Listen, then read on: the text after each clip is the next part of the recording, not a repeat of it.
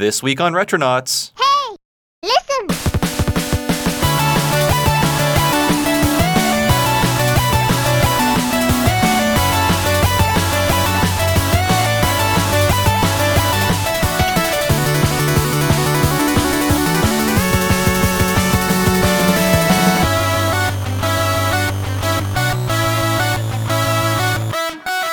Hello, everybody, and welcome to a brand new episode of Retronauts. I am your host and the trending gamer of the year, Bob Mackey. Uh, that's a lie, but I want to be the trending gamer of the year in your hearts. Uh, who else is here with me today? It's a me, Jeremy Parish. Wrong franchise, Jeremy. Damn. Hop, yap, hop. Is that better? That is better. Okay. Man, look at that waveform. Beautiful. Henry, oh, sorry. Yes, hey, I'm Henry Gilberts, and I'm here. And uh, hey, listen, hey. Hey, listen. No, well, if you were reading my stuff in like subtitles, you'd see I said, "Hey, listen" in red. Okay, that means I really have to listen. Mm-hmm. And I'm sorry for just trying to rush through these intros, but I'm so excited to talk about our topic for today, which is The Legend of Zelda: The Ocarina of Time, a seminal 3D action slash adventure game uh, that I can call an RPG to make people mad, but I won't this Wait, episode. what was that about semen? Uh, uh, well, that's a side quest. We won't talk about it. Uh, so yes, today we're going to be talking about Ocarina of Time. This is part of a series of episodes I've been doing about like the huge Nintendo games. Uh, Jeremy's done a few too, I believe. You did Super Mario Brothers. Did I? Oh, Uh, that's right. yeah, I did. did. I did. I did Mario 64. And I did um, Metroid. Oh, and Metroid too. Nice. I did Mario 64, Link to the Past, and um, Mario World. I think Henry was on all of those. Not Mario World. Okay, he missed out on that one. But Henry's Henry's been around for all these big Nintendo episodes, so I invited him back. He's a big Nintendo head. Mm-hmm. Uh, is, is there like a is there like a, a word for Nintendo fans? Do they have like a nickname or I something? think nerd. Yeah, nerd, Nerd. the top nerd.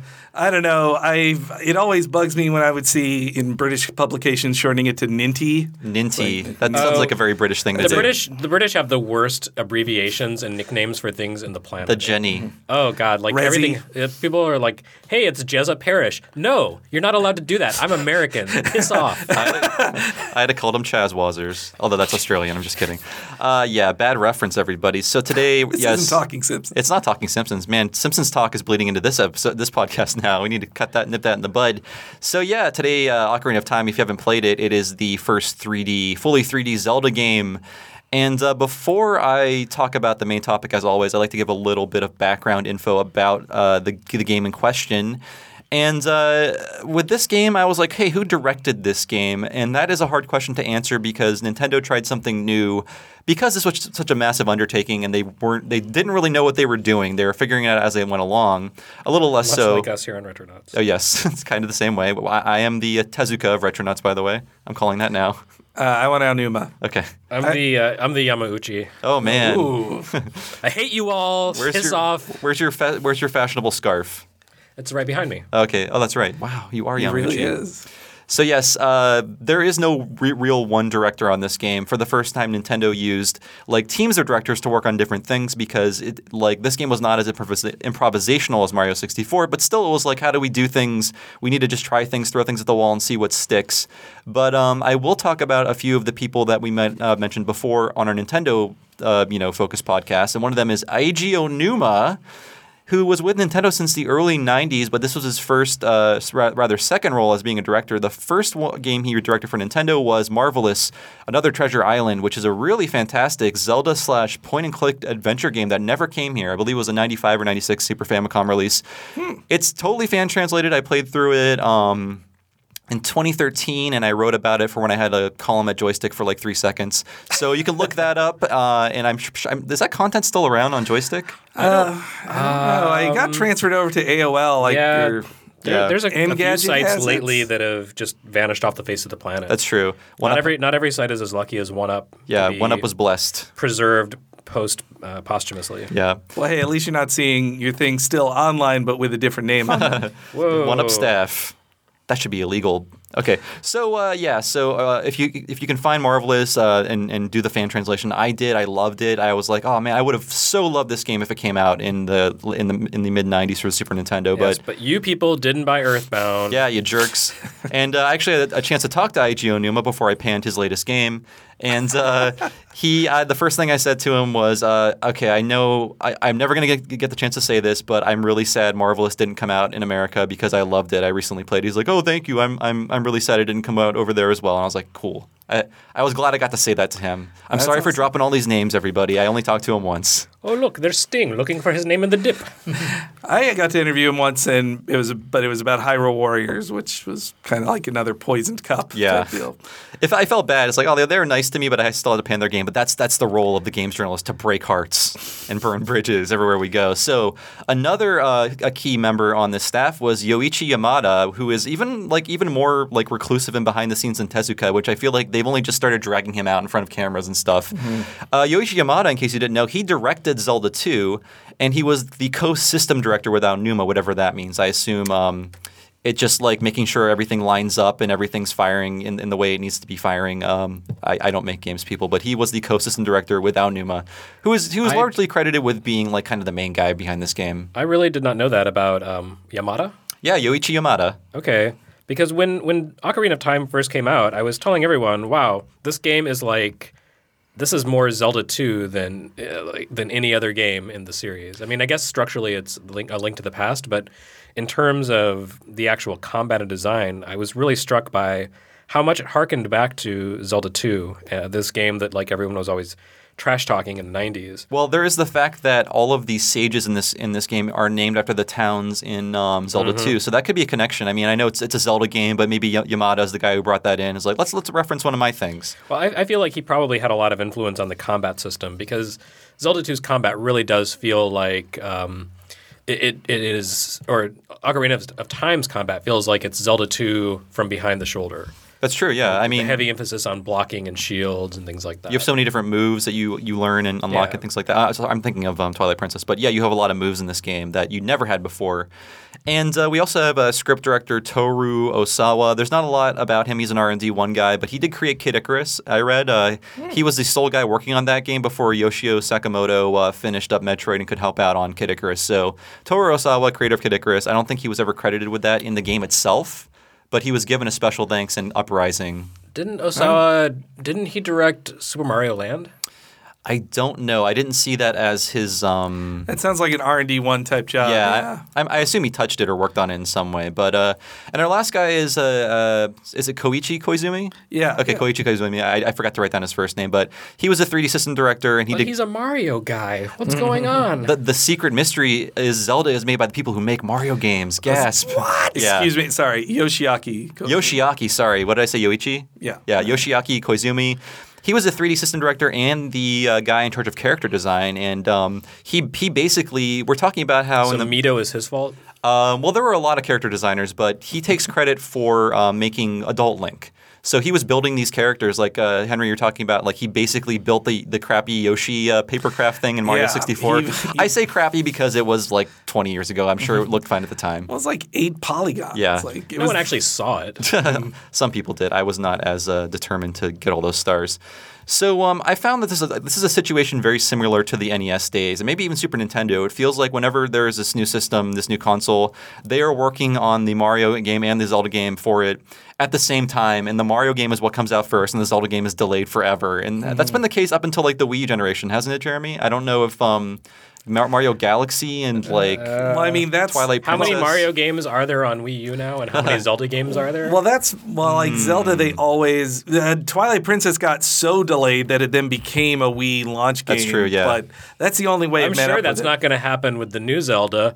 It. yeah, certainly. Oh, God, I hope- not. Oh, you can't see me winking painfully at home. Uh, but yeah, the I believe for the last three generations with Sunshine, uh, with Sunshine Galaxy and 3D World, they were all a year after launch for the system for Mario games. While meanwhile, you know, Wind Waker was close to two year, uh, a year and a half in America after launch of the of the GameCube, and then I think yeah, the geez, Skyward Sword was like.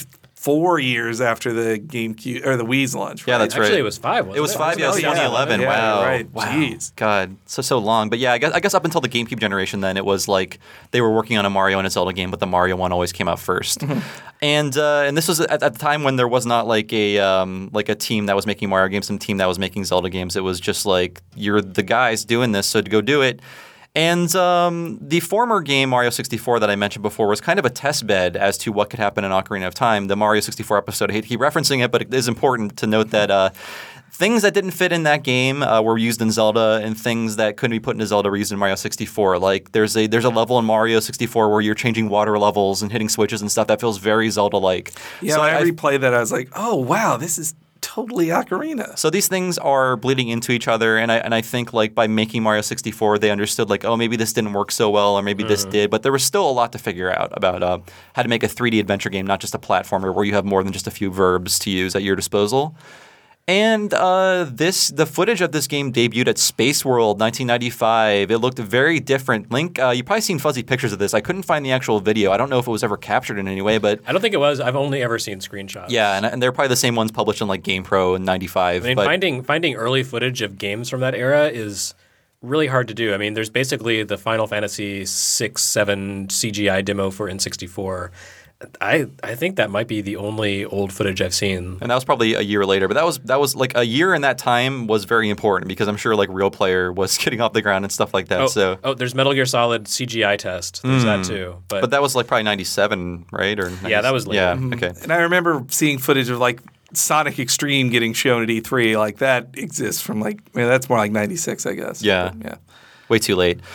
So this footage uh, looks very different. It looks extremely primitive. I'm sure it was really impressive to us in 1995, but Link looks a lot more like he did in Zelda 2, and he's fighting a knight uh, who's very shiny. Um, yeah, Link, ah, Link is made of like six triangles, and the knight is made of seven. But the the thing about the knight is that they're like, check it out, the Ultra 64 can do specular highlighting and reflections. Mm-hmm. Wow. I know it was mind blowing at the time. Like the pro- Project Reality could Yep. pull off this kind of stuff, and and it'll look just like Jurassic Park, man. Jeez. For the longest time, I, I thought you know like Metal Mario was. I thought he was actually reflecting things around him, and then like a few years after I played, I was like, no, no, he wasn't. That was just like a visual trick. He wasn't actually reflecting anything. Anything. That was just like a fun texture they put on him to make it look like he did. So.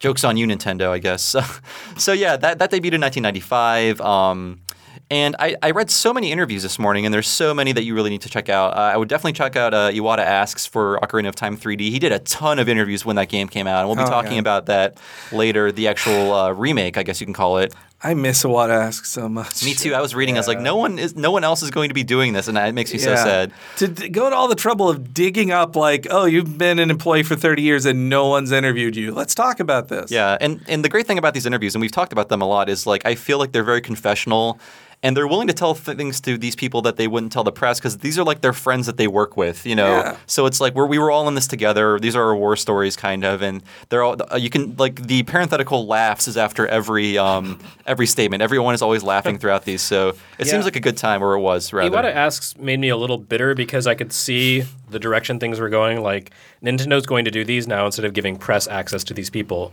But now that we don't have Iwata Asks, now there's just no access at all. Yeah, it's so true. It's, yeah, it's, We've it's really a tried. shame. It's not like we don't try, but Worst of both worlds. Yeah. So uh, I recommend reading these interviews. There's also a, a site called Glitterberri, G L I T T E R B E R I. They're They've been an invaluable resource for me in doing research for Retronauts because they uh, they dig up all these old interviews that were just like posted on like in obscure Japanese magazines or on websites or on CD liner notes, and they translate them. So there's all this insight I've never even seen before. So like all these little trivia tidbits, and essentially, like I said before, uh, the team was just trying to figure out how to make a 3D Zelda game. Like there were no rules; they had to create the rules as they went along. So they had a lot of crazy ideas that didn't quite pan out, that didn't quite make it into the game. So, for example, Miyamoto first envisioned Zelda 64 as a first-person game, like a first-person game. Which is wild. Sure, it would have been terrible. yes, I'm. Oh, it would have been awful. Would But have I- been like an Elder Scrolls game in first person. Yeah, but I mean, you do see the remnants of uh, these ideas still in the game. Like there is a first-person mode in shooting. You can go in a first-person mode on a horse. So obviously, they felt like, hey, a first-person mode is really immersive. Let's work this in in some way. So that didn't completely go away. Another idea Miyamoto had was, okay, they were worried like, oh, the N64 is a new system, but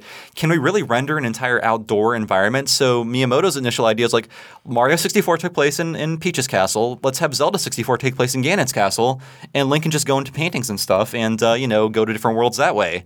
And uh, th- there's a very tiny remnant in of that left in the Phantom Ganon boss fight where you're shooting. Um, Ganon is coming out of paintings and stuff. So they never really throw an idea away. They always find a way to use an idea. Um, the developers at Nintendo, I find. I'm glad that they didn't do that though. It would have it re- really would have cheapened the game to have it structured exactly the same as Mario 64. Yeah, yeah. I totally agree, and it, it was really daring to to break out of that and just like how do we make a game outside in like 1996, like a op- like a quote unquote open world game, I guess you can call Zelda. Is it is it really an open world game? Ah, no, It was- it was It has a big was- central hub area that you can roam across freely, but it's not that big. Do you think it was 1998's equivalent of an open world game though? No, that would have been an Elder Scrolls. Game. That's true, Mm-hmm. but uh, Um, there was I mean, realistically, but but you know, the the overworld of uh, Hyrule Field was really impressive. Yeah. at the time, like when you step out of kind of the claustrophobic tree dungeon and the town, and all of a sudden, you know, the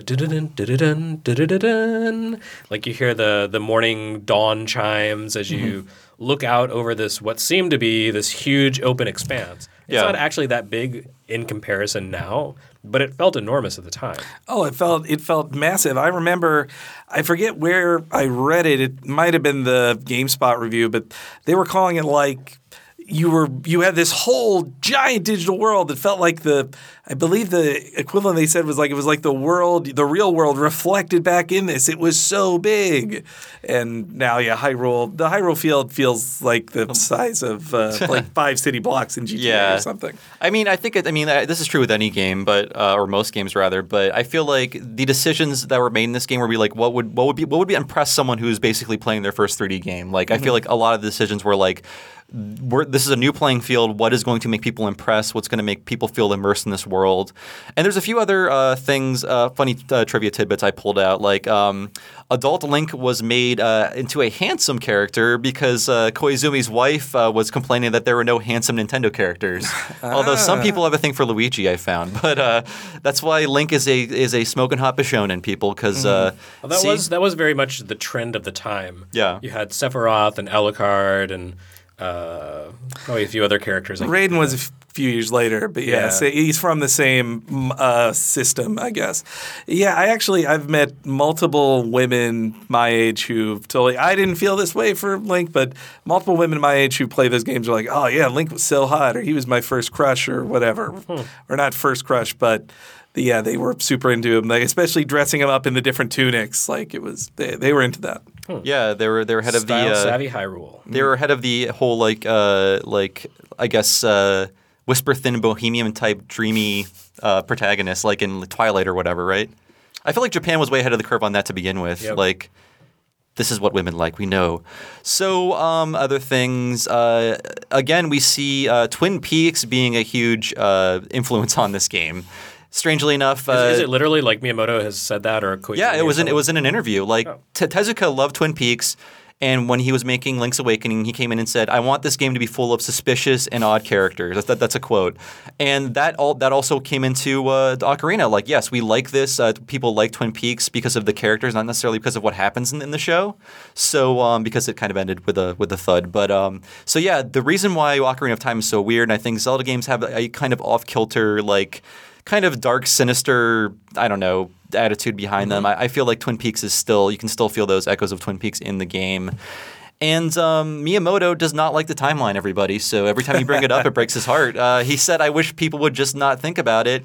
And uh, because Miyamoto, like, he worked on games like Popeye, he loves animation, he loves cartoons. He was like, I, I view my video game characters like I do like an old cartoon. Like, they can play different roles, you know, they can be different characters. Like, it. Mr. Video. So don't be so pedantic, everybody. Just like about Popeye can be Aladdin in one cartoon or whatever. Exactly, and uh, I, I again, you can you can believe in the timeline if you want to, but it, it really is after the fact, and they they even say that. So, I, I, you will hear no talk of, well, this is this is the timeline where this happens, and I, I'm not interested in that because I don't think it adds anything. I, Well, for timeline geeks, this is like the big one. Like That's it is true. the- it is the fork in the road from which all the other ones go. Like But uh, you know, the the whole timeline concept kind of revolves around an outcome that's not even possible by playing the game. yeah, yeah, that's true. You, I mean, it. Yeah, I would think in time travel sci-fi stuff. That timeline doesn't exist. Like he closes the loop. Like that, the world where Ganon wins doesn't happen because it didn't happen. It didn't. So- you can't spin out from there because, ah, yeah, Hyrule is a world of futility and Yeah, easily so trick Link townspeople. didn't save the world. He just saved one parallel version of the world. Mm-hmm. But What it a doesn't bummer. do anything for all those people trapped in the other timeline. sure doesn't. yeah, and I think I don't know. It still seems pretty nice on Mount Doom. Like the what about that? It, it still seems pretty like sure at Ganon's castle in his timeline it doesn't seem great, but you know there's still the the Gorons are still having fun. They are. It's, it's a world built for Gorons. Just eat rocks all day and hang out. Uh, so other things, um, again, like Miyamoto does not care for the time. I don't think he hates it, but he's just like I remember uh, the quote from the interview I was reading this morning. He was saying um, everyone was referring to this game as like an epic adventure, but I didn't feel like this was an epic game. Like I, I he he just doesn't see it in the same way that we do. But he said he was very happy that like the whole world was able to enjoy a game that came from a very like Japanese uh, spirit, like a very Japanese uh, centric philosophy, I guess, in terms of what they were referencing with fighting and things like that. So even if he didn't think that the game was epic, he was happy everyone appreciated it. And apparently, um, one of the uh, their biggest things they were proud of was Epona, who was not uh, you know designed to be you know, from the from the beginning to be in the game, and in fact, it was sort of putting the horse before the cart, I guess, which is which is the correct thing, the way to do things. And I'm not saying that to be clever. It's really what happened. It's just like the horse spawned the bigger overworld. It wasn't the other way around. It wasn't like oh we need a way to get for people to get around this overworld. It's like no no we have we have a horse, so now we can have more space. So that was really what they were most proud of uh, in this game, giving Link a horse and. Um, No, I love the start, like the start screen or the idle screen, I guess you'd call it. They, it really shows off how great. It makes the world seem even bigger. Hy- Hyrule Field seem even bigger just through a lot of great camera tricks and just this kind of, uh, I guess you call it naturalistic feel of just a horse walking, like opponent just walking slowly Yeah, around and uh, places. Koji Kondo was talking about the uh, the 3D remake, and he was he was a real stickler of, of how the ocarina should sound in the beginning when you're Mm-hmm. listening to it on that title screen, because he's like, I want it to sound like someone is playing that from the distance. So he's like, you have to turn up the reverb on this, even if it'll Mm. affect like performance on the 3DS. Like, I want this to sound like it's being played somewhere off screen, like a very haunting, like who is that? Who's playing this melody? So yeah, like so much attention to detail went into this game, and we will talk about the game itself in a second. But just just reading these interviews, and I really recommend you do this. They're so great. You get the sense of who Miyamoto is, just a very playful uh, but hardworking guy who drives his employees to do the best they can. And it's funny that it's like if he thinks of an idea.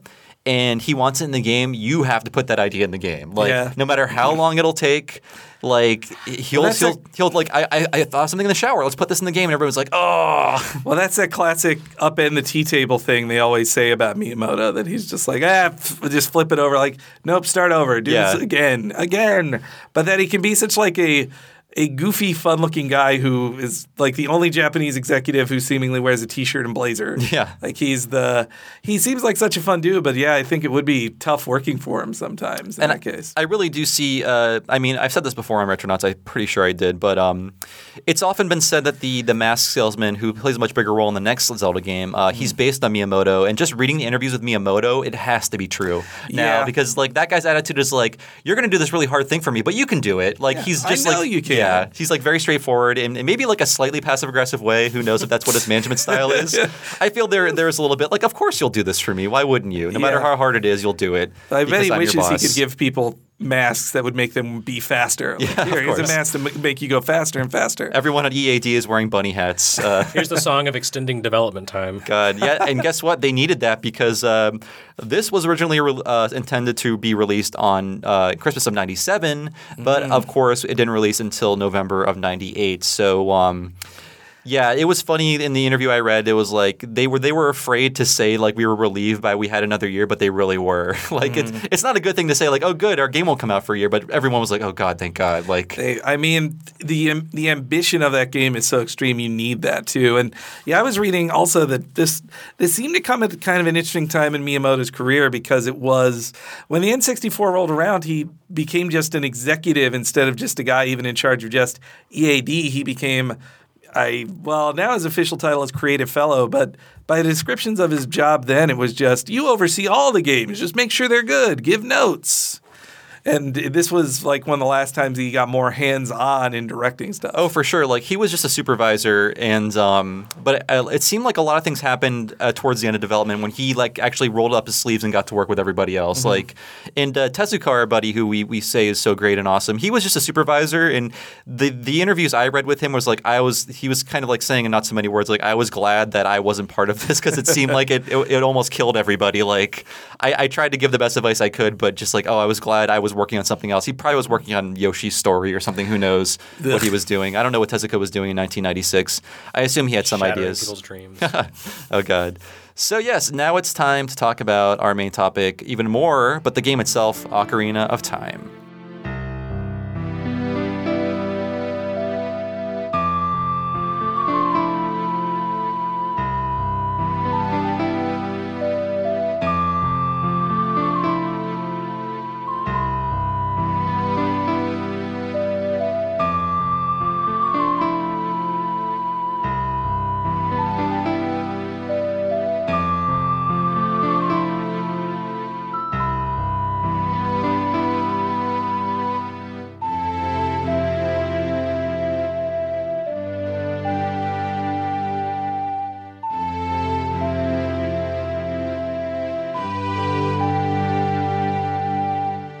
So we're talking about Ocarina of Time today, and uh, regardless of how well you think it's aged, I find this era of game development very interesting. As you probably heard me talk about on the Mario episode, it's basically people trying to figure out how 3D games work.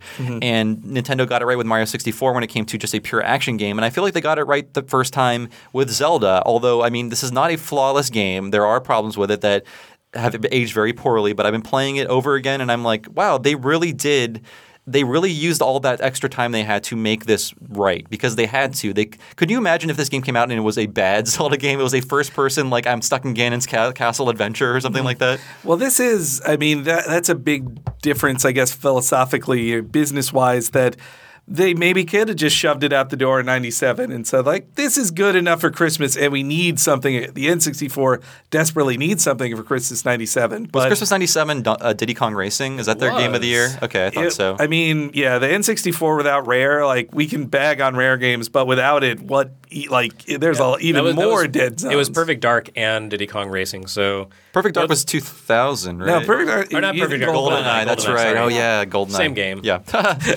one has a bond or two. Uh, yeah, so I mean, this this this uh, uh, era of development is just so interesting to me because uh, again, uh, we do we do love Nintendo here, but there's a reason. Like many many many developers tried doing 3D and failed, but they they hit it right out of, out of the gate. So um, and I feel like we're a little too old for this, but I feel like just like how Mario Brothers was a huge game for me, the original Super Mario Brothers, it's like I saw it, I played it, I was like, this is my life now. I feel like for kids 10 years younger than me who are now almost 30, uh, this is their big game. I think this is a, this is a, a younger generation's big game. Do you guys agree with me? Like, I feel like Oh, yeah. this is like the defining game of generation. Like, I've I've had multiple of those like best game ever conversations and on an editorial level, and people always start with like, "Well, Ocarina is number one. Talk me out of it." I'm like, "Well, all right, if I must." But yeah, I think that's I think it is many people's like most historically important game ever kind of thing because it was mind blowing at the time to see. For a lot of people I know anyway, it's they always think it's like. Ocarina is the most important and best game ever. maybe I just don't give millennials the time of day or something. I've never, I've never really had that conversation. To me, in my experience, people who are you know 10, 15 years younger than us um, tend to gravitate more toward Pokemon. Yeah, I mean that's an important one. I guess like Pokemon doesn't seem epic enough to be given a number one slot on a best games ever list. At least with the people I've talked with, they mm-hmm. want a three dimensional game. Like that's a real game in those conversations. Yeah. Like, if you give if you give anything with pixels number one, they you're treated like a an old fuddy duddy who is yeah who uses the word fuddy duddy. That's how old you are. Only fuddy duddies use fuddy duddy. uh, yeah, so I mean, I feel it's true, and like, I, I can't imagine how excited, how much more excited I would have been for this game if I was like eight instead of sixteen, which is Mm-hmm. how old I was when this game came out. I was, I was only slightly jaded then, not completely jaded. At 16, I was still old enough to appreciate it. Yeah, yeah. And yeah, I I had been waiting for it and reading. I think actually I got I had just gotten sick of reading about it. I was like, I've read about this from Space World like twice now. I can't I can't wait another six months. And we did wait a long time. Mm-hmm. So I w- I've been playing this game over again. I didn't finish it again for the show because it, it is it does go on for a bit towards the end. But um, one thing I was really surprised by in this game is the fact that um, it's essentially it has to teach a player how to play a game in a 3D space. Even if they played Mario, there there's a new there's a new focus on attacking and finding things and opening doors and you know it, there's a whole bunch of other things you have to do. Regardless, though, within 15 minutes you are in your first dungeon and figuring things out. Like this game cuts to the chase. There, mm-hmm. there's there's like there's an, a sense of economy to this game that I really appreciate.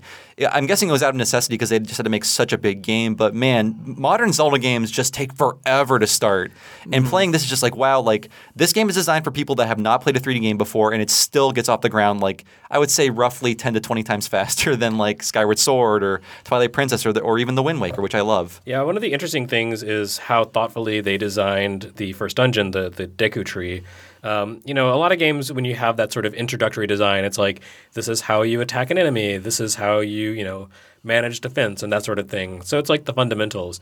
This game is teaching you how to look at the world. The Deku Tree has lots of multi-tiered challenges and places where it deliberately says you need to stop looking ahead of you and look up or look down and think three dimensionally. Like the entire Deku tree is a vertical space, and there's you know there are challenges and puzzles within each sort of horizontal level of of the tree, but then solving the overall puzzle involves you climbing up to the top and plunging to the bottom and you know really making use of space and gravity and height.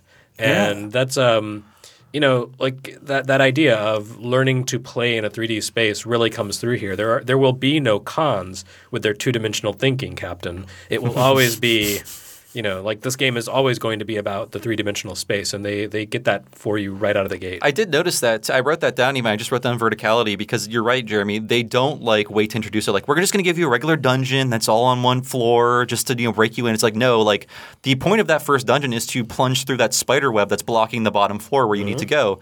And I find that most of the dungeons in the game have like a central, like very tall hub that you have to work your way around and like understand visually like where you are. Uh, in comparison to other things, you know, to find keys and to hit switches and things like that. Yeah, and in fairness, I mean that wasn't some new idea. Like, Oh, no. there, were- there were a lot of uh, areas in the original Tomb Raider that were kind of built around that central hub. There was one. There was like five branching puzzles coming off of a main central hub, and part of the challenge of the game was like solving those puzzles, but also kind of navigating that central space. But I think Zelda handles it much more fluidly and um, painlessly than uh, than Tomb Raider did, which makes sense. It's a different kind of game. Yeah, and it had the benefit of an- uh, analog controls instead of just the weird Tomb Raider math you had to do to jump. Well, And also, it had it taught you little things too in that opening, like about burning stuff, about like about your inventory, and also just deflect. Like it has your first shield deflection stuff too. It's like you got uh, hit this Deku dude with it, and it, it's about deflecting in three dimensional space, which you'd never had to do before either. yeah, it was really impressive just how much teaching they packed into this first level. And like again, I have to say this again, like this this feels appropriate even 20 years later. I don't need the five hour Zelda opening that's like, here's how you swing your sword vertically. Now swing it horizontally. Just like, no, no, I can figure that out. It's cool. Just let me play the game. So I'm hoping the next. two- Yeah, go ahead. Sorry. sorry You don't need to wait two hours to be handed a sword. Yeah, exactly. And I, I feel like this game gets it right. Uh, even though it had to teach so much, it does it so smartly, which is the Nintendo difference, I think. So um, we have some other things in here, like the auto jump, which uh, was very controversial for the for the team developing it. Like it's one of those things that Miyamoto came up with, and it's just like, yes. We're, take out the jump button. We are the team who makes Mario games. We're going to make a game without a jump button in a 3D space. That's crazy, but that way they could program where Link would land. You know, because if you if you run up to a ledge and there's something on the other ledge, the game will know where to bring him without you having to jump and look at a shadow and things like that. It's really smart. And again, it's something that the team fought a little bit, but Miyamoto's like, no, this is my idea. And we see uh, like solutions for travel in things like Assassin's Creed that are very much similar to this, where it's like you don't have to think about every granular motion. You have to just push forward on the stick and go to where you want to go. Don't worry about jumping or anything like that. Assassin's Creed, it's, it's a lot. It's, there's a lot more shortcuts involved with, with Zelda. The auto jump was really important in making things that didn't need to be complicated uh, less complicated. I think. Well, you know, having even that much extensive platforming was kind of new for a Zelda game. Like, Not to say that you didn't have to jump from a thing to another thing if you got, say, like rock boots or whatever in in the 2D ones, but this had some like just to get to the um, just to get to the the pool, the Zora cave. Like you just there's a ton of jumping involved in Yeah. Well, again, Zelda 2, the influence shows up there. That game was very much about jumping and platforming. That was a big part of that game. Yeah, that's true. Well, didn't they even like s- city names or character na- city names from Zelda 2 are character names in this game? Oh yeah, Like, they're all the mentioned that, yeah. sages. They are all the sages, and I can't think of most of their names except for Saria, Darunia, Saria, Ruto. I'm gonna stop Parappa. yes, Parappa. really? Oh no, that was a palace. Okay, got it. I, I just remember that.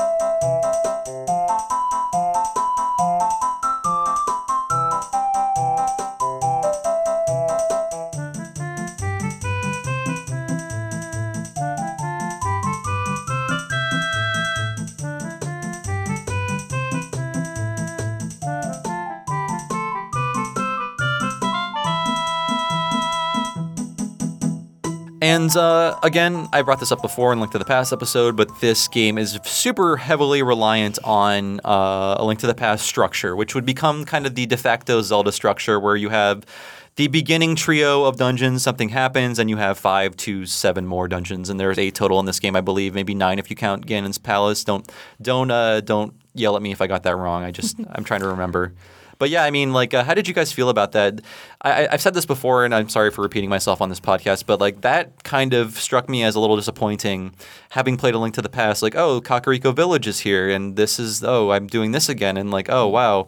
So the fact that there was a twist uh, wasn't affecting me in any way. Was it was it supposed to be a twist? I don't know, but did you guys Which re- twist is that? uh, the fact that like you, aging, you go to the future in this game, but I mean, I guess if you were paying attention to uh, the years and years of coverage, you would have already known that. But um, yeah, did you guys uh, were you guys taken aback by that, or did you think it was strange or different, or like a like a weird idea to just lean so heavily on A Link to the Past? Because every Zelda game before that was pretty different.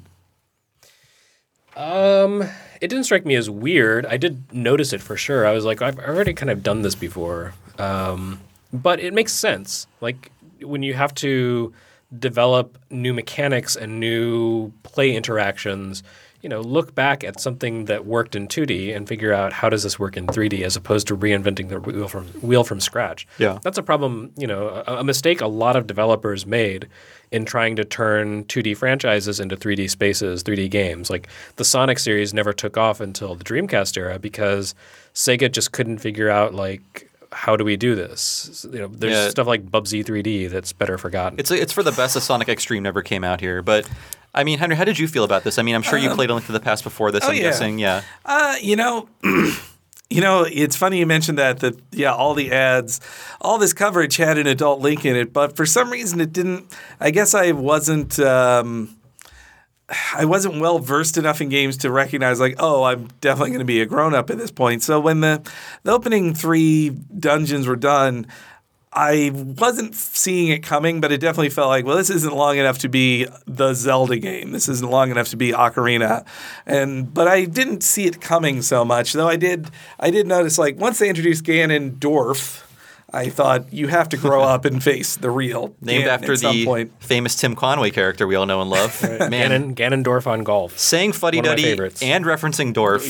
Someone put us all in a nursing home because it's over.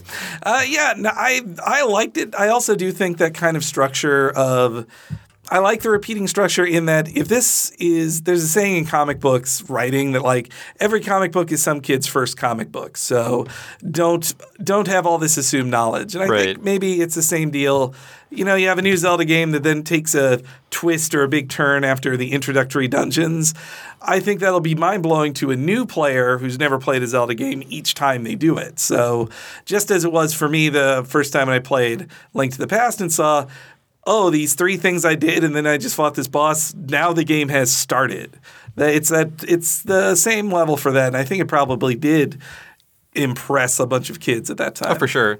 And I'm hoping that they do something similar but different, if that makes sense, for the new Zelda game, where it's like you play through the first dungeon as uh, Link, but he's killed or kidnapped, and then you play as like Linkle or some some new character. I don't know. That that is very Link-esque. I don't think they'll actually do it, but I, I, I would like to be taken by surprise by another twist like that because I believe it got me in A Link to the Past. And uh, same thing with Final Fantasy VI. Like I was like, whoa, there's more game. I thought the game was over. Yeah, I'm not really seeing them kill off Link in the new game, but um, some kind of twist like that. Put him in a crystal or something. Sure. Stick him in there. now And- Zelda has to save him. Yes, that'd be cool. Uh, it'd be better than that face. What was was that the uh, the quote unquote Zelda's good Adventure. CDI game? Zelda's Adventure. Yeah, was that supposed to be the bet the, the only semi salvageable one I, of that I guess collection? the only one that wouldn't give you cancer on site. Yeah, oh CDI. There's a class action lawsuit coming for you guys. And Cancer disc interface. So this uh, this this Zelda adventure would also have a bunch of new races uh, that uh, one of which would be uh, kind of like a anthropomorphizing of a of a former monster race. So we have the Deku, which would be, which would get a little more um, personified in the next game as this like race of merchants that everybody hates. That they I I feel like there there's some weird uh, commentary there I won't go into. Uh, Gorons, I mean, yeah. The Gorons are the the lazy rock people, which are these guys like ripped off of a Neverending Story? I've never seen Neverending Story. Well, no, I mean, there's the guy that's The the, rock fighter? Yeah, yeah, it's not really the Okay, same. I wasn't sure. I, for some reason, I was just that just popped into my head. I apologize. Uh, Hylians are just your standard uh, Europeanish people in this The world. beautiful elf people. Yes. Uh, Zora are even more beautiful. They look like kind of like gray aliens. They're like these sleek and, and like wondrous creatures who look nothing like the gaping mod like fish people of the past games. They really they really got a makeover in this game. Talk about um, Yeah, I wonder if it's because uh, the the Ruto they wanted her to be this cute character, and so they're like, well, we have to we have to change the entire race to even create a beautiful princess character of the. they didn't just do the sexual dimorphism thing. I don't know. they put a bow on her head. yeah. Yeah, like it's funny that every. Uh, well, I'll, I'll talk about the last race in a second, but it's funny that every. Uh, Every representative of, of every race in this game, when you save the day, they want to like hug you or like like do this P- act of PDA that makes Link really uncomfortable.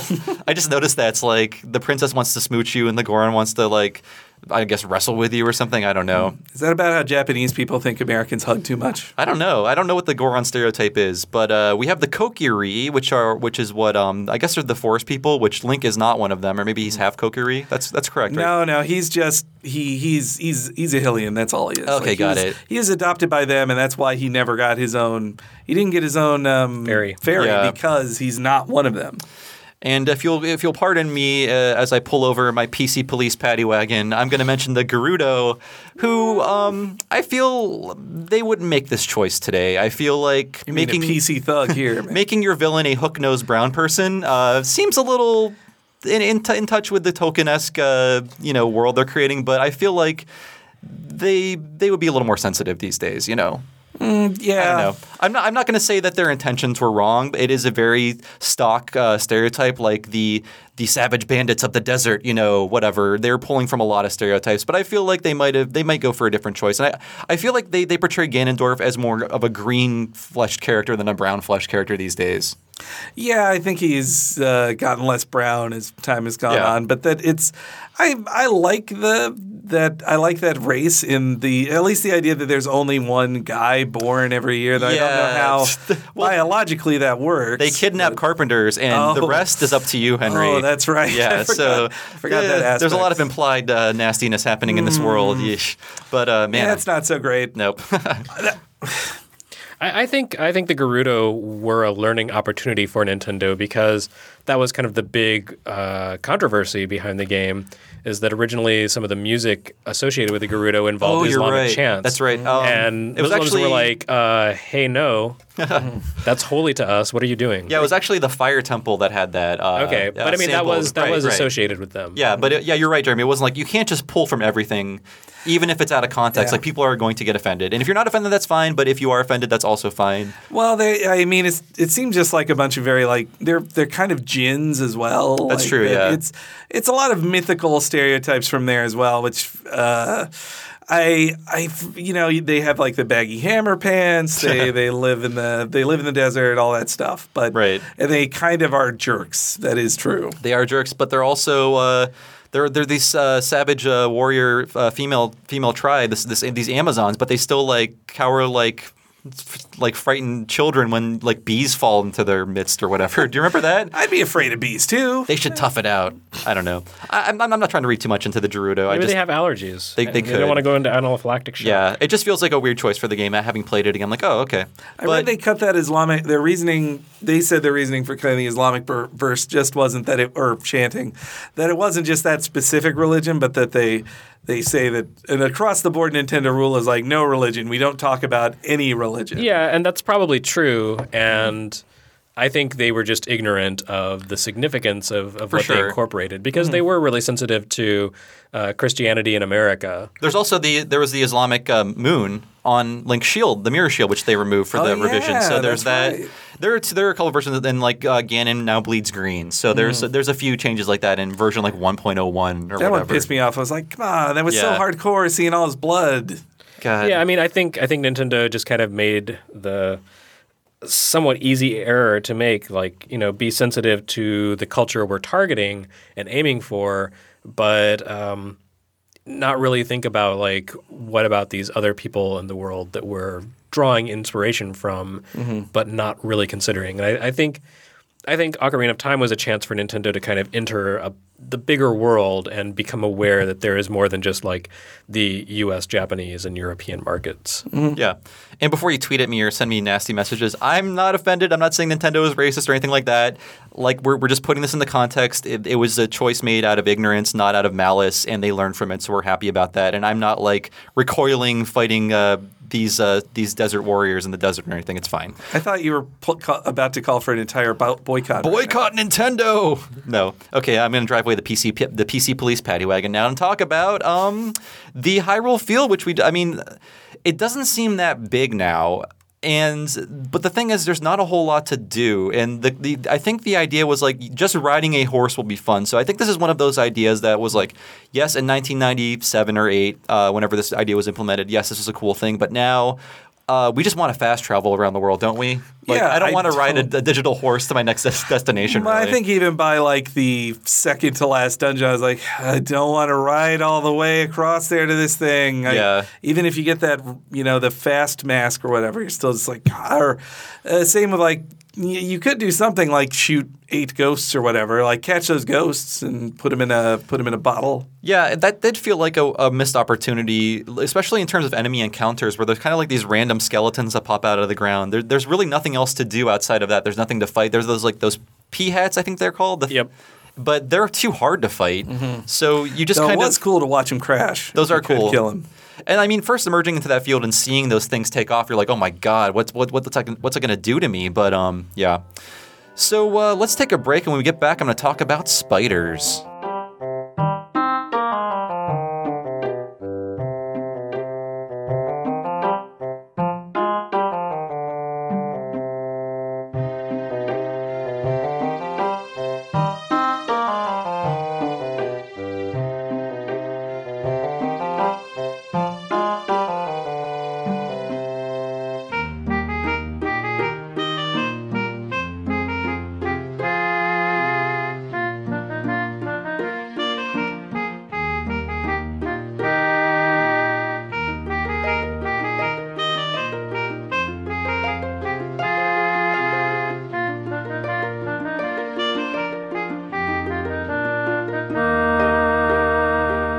We're back, and I wanted to talk about spiders, our our eight-legged friends, uh, all around the world. This game, I, I I also call Ocarina of Time, oops, all spiders because there are a lot of spiders in this game. Like I feel like every other enemy is a Skulltula, which are these hanging things that are kind of annoying to fight because you do have to wait for them to spin around unless you have the hook shot, which you don't get until halfway through the game.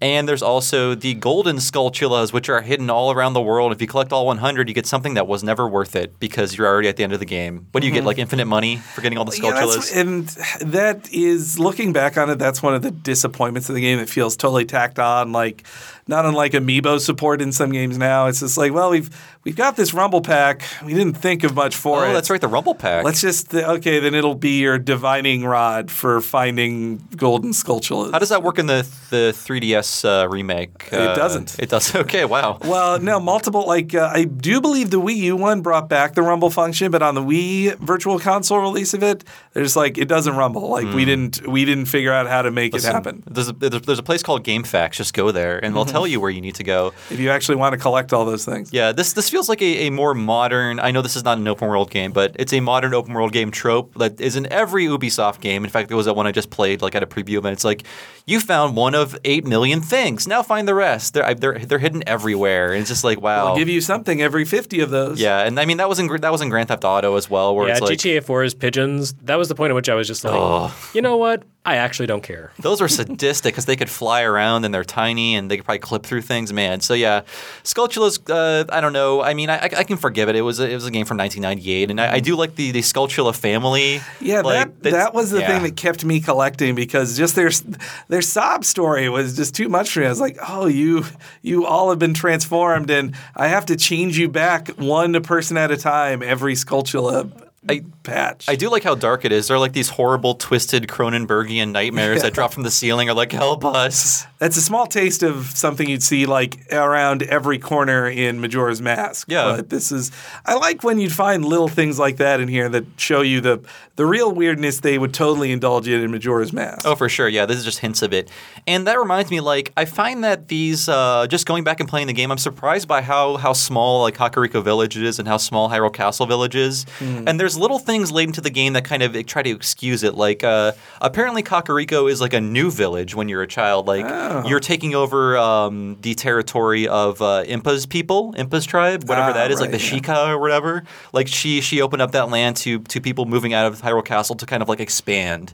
So there's when when you go there, they're still building it. There's like all the carpenters are hanging around, and there's not a lot of people. So I think they try to excuse it that way. And um, and also like uh, I feel like the whole past and present mechanic, which we still need to talk about, like that's ambitious, but I think the future side of things doesn't really have a lot of changes. Like, man, I wish they would use this idea again because now that they know how to make a 3D game, they could do a lot more with it. But I found that, like, in the future section of this game, which is why I don't like it as much as the child section, it's like I like the dark atmosphere, but it, I find that it removes a lot of content from the game. Like, Hyrule Castle Village is deserted and full of mm-hmm. zombies, which is cool.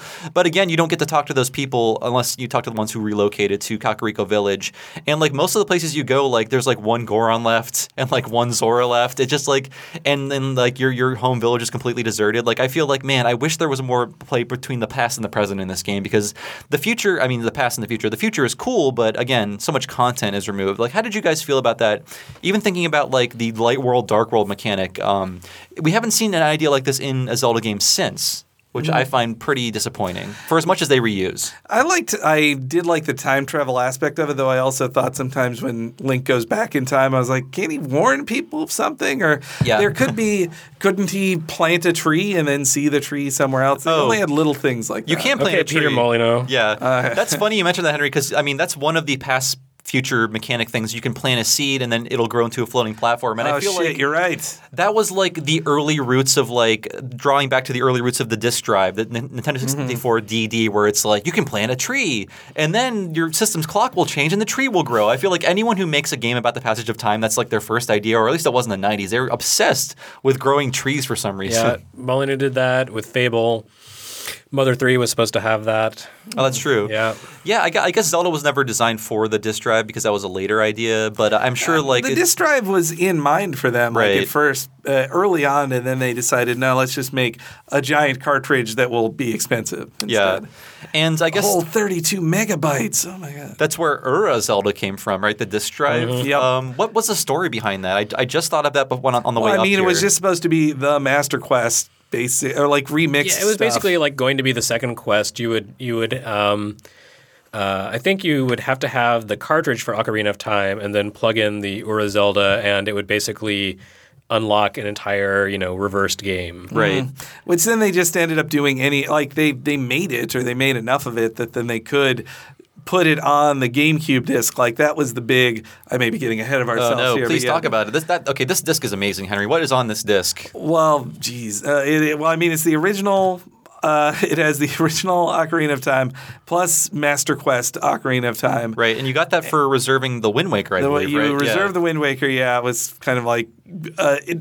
It was so special at the time for Nintendo nerds because a re-release Zelda thing didn't really happen. Like you didn't get a re-release Zelda game kind of ever. We did not have a virtual console yet. to No, no. make our dreams come true. Now these things all sound like things like Mario All Stars or this disc of Zelda games. It doesn't sound as special because you're like, well, yeah, I'll just buy it on the on the virtual console. Hopefully, it should be one of the like ten games on the virtual console. Yeah. But uh, back then, that disc was special, especially when like the GameCube, you were still having all these like dry periods. So why not beat Ocarina? Of time again, and then a third time in Master Quest. That's true. You could just play Master Quest from the beginning, which I don't know if you can do that on the 3DS game. I think you may have to beat the game first to Uh, in- unlock that Master I Quest. I think so. In the Majora's Mask 3DS, that one you can start Master Okay. Quest from the beginning. But I I found the the uh, I think they they did more changes for the 3DS version, which which took them a long time to make. They basically recreated the game from scratch. Mm-hmm. But um, I believe the first release of Zelda Master Quest was a little like undercooked. Like I remember a few changes, like oh, in the uh, Jabu Jabu's belly, there's now cows sticking out of the walls, Yeah. which is a cool choice. But I don't remember anything being that substantially different. Like I kind Aren't there of a bunch of reversed dungeons? yeah, mirror like the dungeons? like I remember Hmm. the fire dungeon being totally relayed out. Like, oh, here's the door. No, that's not the door. I guess it didn't really matter to me because I had not memorized the level, so it was just like, oh, it's Mm-hmm. like uh, a, a, just a different kind of dungeon. It was more like one of those phantom limb feelings you have, just like, oh, I remember a thing here, but now it's not here. But I don't, I didn't have it all memorized, but I definitely realized, like, oh, this door didn't open when it was supposed to. So, I mean, we're talking about dungeons now, and we brought up how they have a lot of focus on verticality. But, I mean, I guess the elephant in the room is the Mm. water temple, and I'm one of those jerks that's like, that wasn't very hard. But I, I mean, You are a like. I am a huge jerk. But uh, it wasn't hard. It was just tedious. it was. That, that's exactly what I wanted to Mm-hmm. say. Like, Aonuma was like, I wish people would stop bringing that up to me. He's like, it's not difficult, it's just inconvenient because you have to keep taking it off and on the boots. Yeah. But they fixed that in the 3DS version. I think they made like one switch easier to find, but. Well, uh, yeah, they just put a bunch of, they basically put lights around it. Like, here it is. The, Yeah. the here's the you know your landing strip or whatever. Go It's like over there's here. like a waypoint on it or Well, and something. also you could just instead of pause menu boots on pause boots off pause instead of that you just tap the bottom screen. It it takes a lot of the tedium out of it though. I still remember, yeah, I it was too hard for me the water temple the first time as a uh, 16 year old, and that like. I definitely needed to go to my. Uh, well, actually, I was going to say GameFAQs, but I dug up my Prima strategy guide over the Thanksgiving break and found it is beat up. Did you take notes in it? No, I wasn't the note It's like taking sh- type. Sheik equals Zelda? Question mark? Maybe. but I definitely needed it for the for the water temple because the other it, the other part of the tedium was like if you did one thing wrong, you had to do like eight steps over again to get the water at the right Mm-hmm. stage. Like, oh, I missed this one jump. All right, switch, switch, switch, switch. that that was annoying. I, That would be crazy. before you get mad at me for saying it was easy, though, I was like hopelessly stuck in the forest temple for like hours when I was playing it over Thanksgiving Wow. again. And it's like I had I, I don't know, like I find that temple is my least favorite, which is probably why I I stopped playing so often at that point. So yeah, that actually is was a breaking point for me, kind of. So I played it a ton.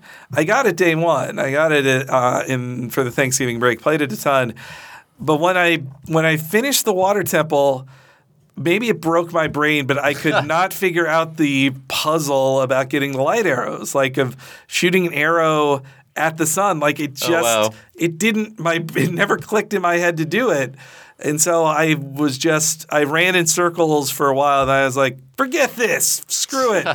and I eventually came back to it, you know, That's weeks funny. later and just read what the thing was. that kind of secret is, is kind of borrowed from Mario 64 when you have to look at the sun to get Yeah. the wing cap. It's like the similar idea. But yeah, that's something like I found funny about this game is like there are these these kind of like old old fashioned secrets like that that are in the game that are not really spelled out to you. Not even like Navi, who we haven't talked about yet. She won't even tell you. Like in the Fire Temple, there is a there is a block like a, a- there are these blue blocks that you have to move by playing the Song of Time. Mm-hmm. But in no way does the game ever tell you that. Like there's just the insignia of that song on the block, and unless you're looking through your menu, you're not going to put the two together. So these old style secrets are still in the game, and there's not a lot of help there for them. So I can see how even modern players can get stuck with these, which is mm-hmm. why there's that weird hint system in the 3DS version. yeah, they Grezzo needed to make it things a little more clear to younger people. I guess. I, I like that hint system though because it shows you like a part of the process, like kind of to nudge you in the right direction, but it doesn't just be mm-hmm. like, oh, here's how you do it. You know, like it's like here's step one, here's where you need to kind of go mm-hmm. to uh, figure this out. it's not like in you know a new Super Mario Brothers game where like you're invincible and uh, here's the end right here. We'll just make a ramp for yeah. you. I, I like that. It, it feels less patronizing. Um, so yeah, there's lots of there's lots of cool changes, and we talked about um, how Ko- uh, how Koji Kondo was really obsessed with the music. Which is Oh, why like uh, he didn't he didn't want a, a like a, a singular theme to drone on when you're in that huge uh, that huge overworld. So Mm-hmm. there's all these like little kind of like flourishes that come in and out when you're approaching enemies, and the, the song itself is very long too. It's probably like six or seven minutes long, Mm-hmm. so you're not always just hearing the same like one minute loop over and over again. Though it was a thing like a lot of Zelda fans did not like that the the Zelda theme isn't there. Like you don't have that overworld Oh, that is theme. true, yeah. it was a big deal in Majora's Mask that the over the the equivalent Termina Field had the. Some people made a big deal of it. Uh, I know Jeremy was shrugging, but If that's- people really were like celebrating it, like finally, but I, I- I can see why. Like it's it's it's like a 45 second loop, mm-hmm. which is why Kondo did not want that playing throughout the whole overworld over and over again. Like it was a, mm-hmm. like a conscious decision to not do that. I know, yeah. People, it- people were equally equally angry about the lack of traditional Final Fantasy music in Final Fantasy seven and eight too. Mm-hmm. Yeah. People people get bent out of shape about. It. It's weird to see when like that. when eventually nostalgia defeats artistic intent. But, uh, So yeah, and like there are some other changes here that I, I'm not I don't really associate with Koji Kondo, being a guy who makes these like very catchy melodies. Like the uh, the dungeon songs are just these atmospheric kind of ambient uh, background noise that set the mood, but there's no like melody you can pick out of them. They're just like sound effects and you know just like noises and, and like maybe like a little hint of an instrument here and there, which I found really interesting. Like even going back into it, it does feel like a very non-Nintendo choice, but it's there to provide that immersion for being in this 3D world. Yeah, he was in Brian Eno mode. And this could have been the last uh, the last game he composed music for just by himself. I'm pretty sure. Yeah, I think he's just been a yeah one of those a similar Miyamoto position of just like I I help, I assist, I rewrite things, I I get a big paycheck at Nintendo, but I'm not being the full composer on anything. Yeah, anymore. like he oversees a lot of stuff, but this is the last really hands-on thing. Um, so another major facet of this game, of course, is the titular ocarina, which I feel like made this game what it is, not just because it's in the title, where where you are not only in a 3D world, which is cool enough as it was in 1998. You're in this 3D world, but you can also control certain elements of it. You can turn day into night when it, the time flows naturally. You can make it rain for a short period of time. You can transport around. Like I feel like the ocarina was instrumental in Wah, wah. giving yeah, I get it. And giving players empowerment in this world, this 3D world, where you might not have explored a 3D world ever before, and now you can explore it and change things. And again, this is something I was disappointed to see fall out of Zelda with Twilight Princess and. Um, What's the other one? Skyward Sword. The use of an instrument was really downplayed. You're not doing as much changing of the world, and you don't really need to do that. But I feel like of all the things you borrow, why not use these cool ideas again? Because there's a lot of space to play around with the ocarina songs. I don't know, Henry. How do you feel about the ocarina as, as like a as like a toy and a tool in this game? I liked I liked tooling around with it. I liked that it was kind of functionally an instrument in that you could play you just played whatever notes you wanted. You could you could even like freeform jazz it up with the scarecrow. Know, I, I liked that and I like the expansion of it to being an entire band in Majora's Mask. That's when, true, yeah. When that came in. And it certainly sold a lot of ocarinas to, to young people. We were just talking about that the the uh, the ever present ocarina ad in the back of Nintendo Power, which was there for maybe I don't know ten years. But every time I saw that ad, it reminded me like I bet ad space is really cheap in here. If this, if, Yeah. this, if this small company that only makes blue ocarinas, They only had, had to pay that elf cosplayer once, Henry. Mm-hmm. He didn't get he didn't get residuals for that ad, so I think that's why. yeah, the music I I enjoyed the music. That actually I did make note. That was one of the rare times I used. I was not somebody who wrote notes in the instruction manual because I saw that as defiling my beautiful instruction manual. But I did do it for the for when I wrote when I made up the Scarecrow song. I was like I should I should remember what. Oh yeah, is. I just made it really easy. It's like all the same note, like. Ah. You have no, you have no sense of That of scarecrow instrumentality. can can make up his own song for all I care. Probably Uh, use like one two three as your passwords for. who does that? Spaceballs. Um, let's keep going. So.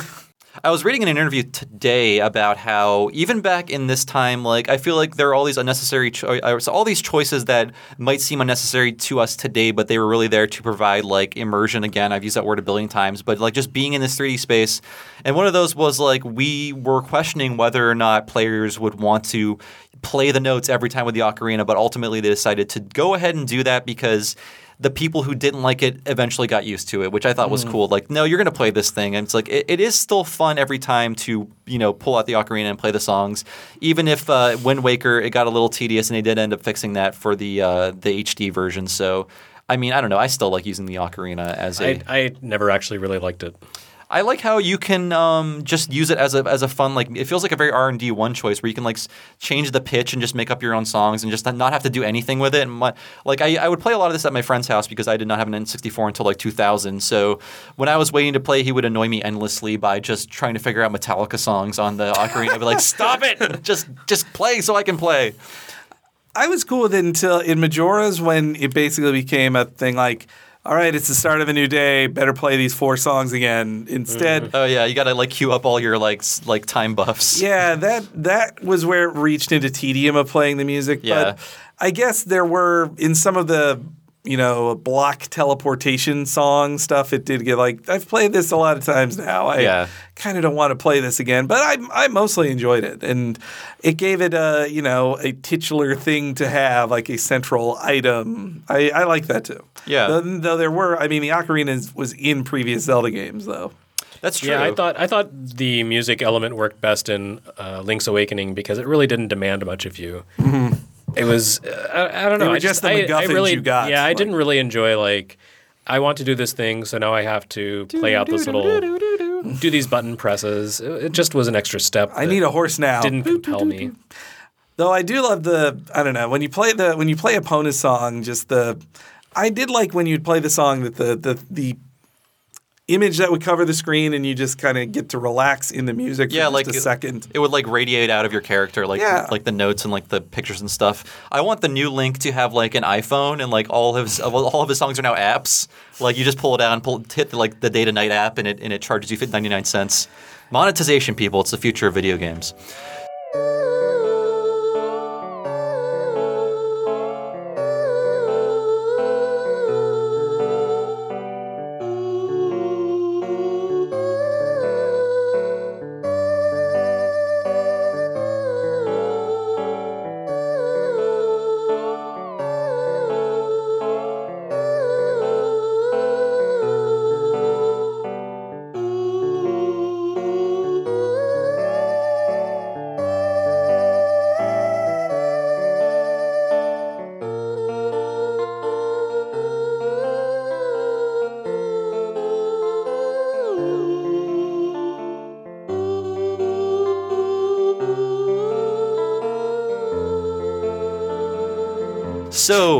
You have really bad ideas, Bob. hey, bad ideas equal good money. That's true. So what what what has aged well in this game? I will say again, um, it is a very it's very straightforward in getting you started, getting you playing. Um, I find that the first half of this game is very economical. Not a lot of running from place to place. You're just in these dungeons and they're fun and great.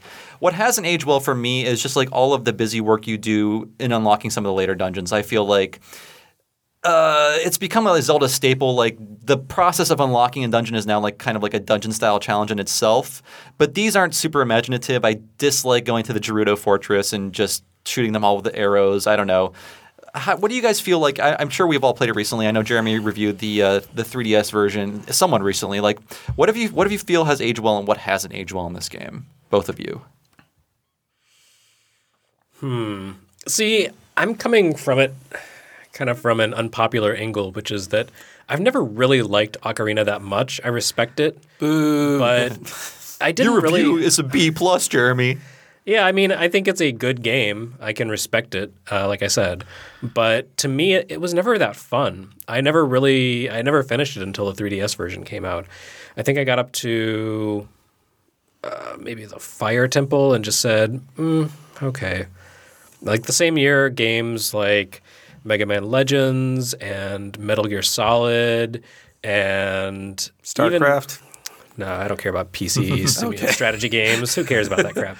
Um, even I I even actually liked. I, I enjoyed the Magic Knight Rayearth game for Saturn that came out that year more than Ocarina of Time because it was so like no frills. It was just here's a Zelda style adventure that's just like cuts through the fat. There there seemed to be a lot of padding and you know a lot of the tedium that we've talked about, the repetition. Um, Magic to Knight me, that- Earth that also has a really- big twist to it too. I don't remember. It's been a long time. Uh, that the the, prin- the princess you're saving is actually the villain the whole time, and that Oh, she okay. chose to marry that dude. I thought the twist was it came out after the Saturn died. Yeah, there's that too. um, so yeah, I don't know. Like, I the game just never really clicked for me the way that Mario 64 did. Um, it is, it's definitely my least favorite of the 3D Zeldas. Hmm. So, So did anything stick out to you as especially modern or forward thinking when you were playing the 3DS Oh yeah, the version? um, you know the the the lock-on system was really good. That's right. We didn't really talk about that. yeah. Mega Man Legends had that, but it was terrible Yes, it was bad. because you froze in place, and also things were always moving around, and you'd fire at them, and your shots had kind of a slow. Um, rate of fire like they they moved they tracked slowly so you'd be locked on standing in place and things would move past your, your and just you know your bullets would fly past them so it was completely useless And you mostly just ran in a circle, and it wasn't. yeah, well, I mean, eventually you stopped using the lock on and you would just run in a circle and nudge your camera viewpoint so that you'd be leading enemies as they move. Yeah. Uh, Zelda 2, you know, or Zelda 2, uh, Ocarina of Time, um, I think it worked because, in part, the combat was melee based. You did very little uh, ranged combat. And for ranged combat, you usually entered a first person perspective. I mean, you could toss a boomerang or fire off arrows from outside of the first person perspective, but it was much more effective to stop and target and aim very carefully. Um, so, yeah, I, I definitely feel like the 3D combat in Zelda uh, in Ocarina of Time really was forward thinking and revolutionary and very important for um, just, just for game design. Uh, you know, I think Wind Waker totally stomped it. Like, Of course, that, yeah. that game has the best combat in any Zelda game. Better than Twilight Princess? Yeah. Okay. Well, yeah, they, it was weird that the sword combat got, even though they kind of just copy and pasted the sword combat from Wind Waker into Twilight Princess, that it somehow got worse. Yeah. I think because you're like three feet taller, so you I can't d- do I- cool things. I do think it's cute that it's called Z targeting because it's Yeah. literally referring to the Z axis, which was like a oh my god, we have the Z axis now, everybody. the Z Well, there's the. Z button. yeah, The I Z mean trigger, like man, as it's called. a whole new axis.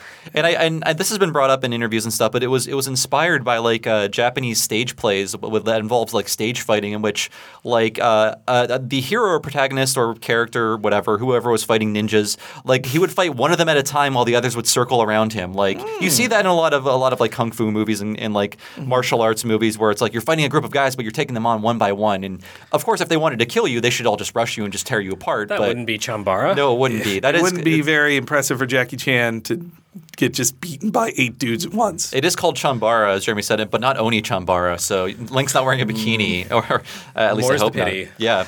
Um, I think uh, from things that have aged well, like yeah, I think the Z targeting has aged really well, and every it was one of those just like duh moments or just like eureka moments of oh yeah, every game should have this, or it just it kind of set the tone for a million 3D games that followed past it. Yeah, Yeah. like no one was able to do something better than that until Resident Evil 4 Mm-hmm. came out, came up with the over the shoulder targeting. and then then everything did that.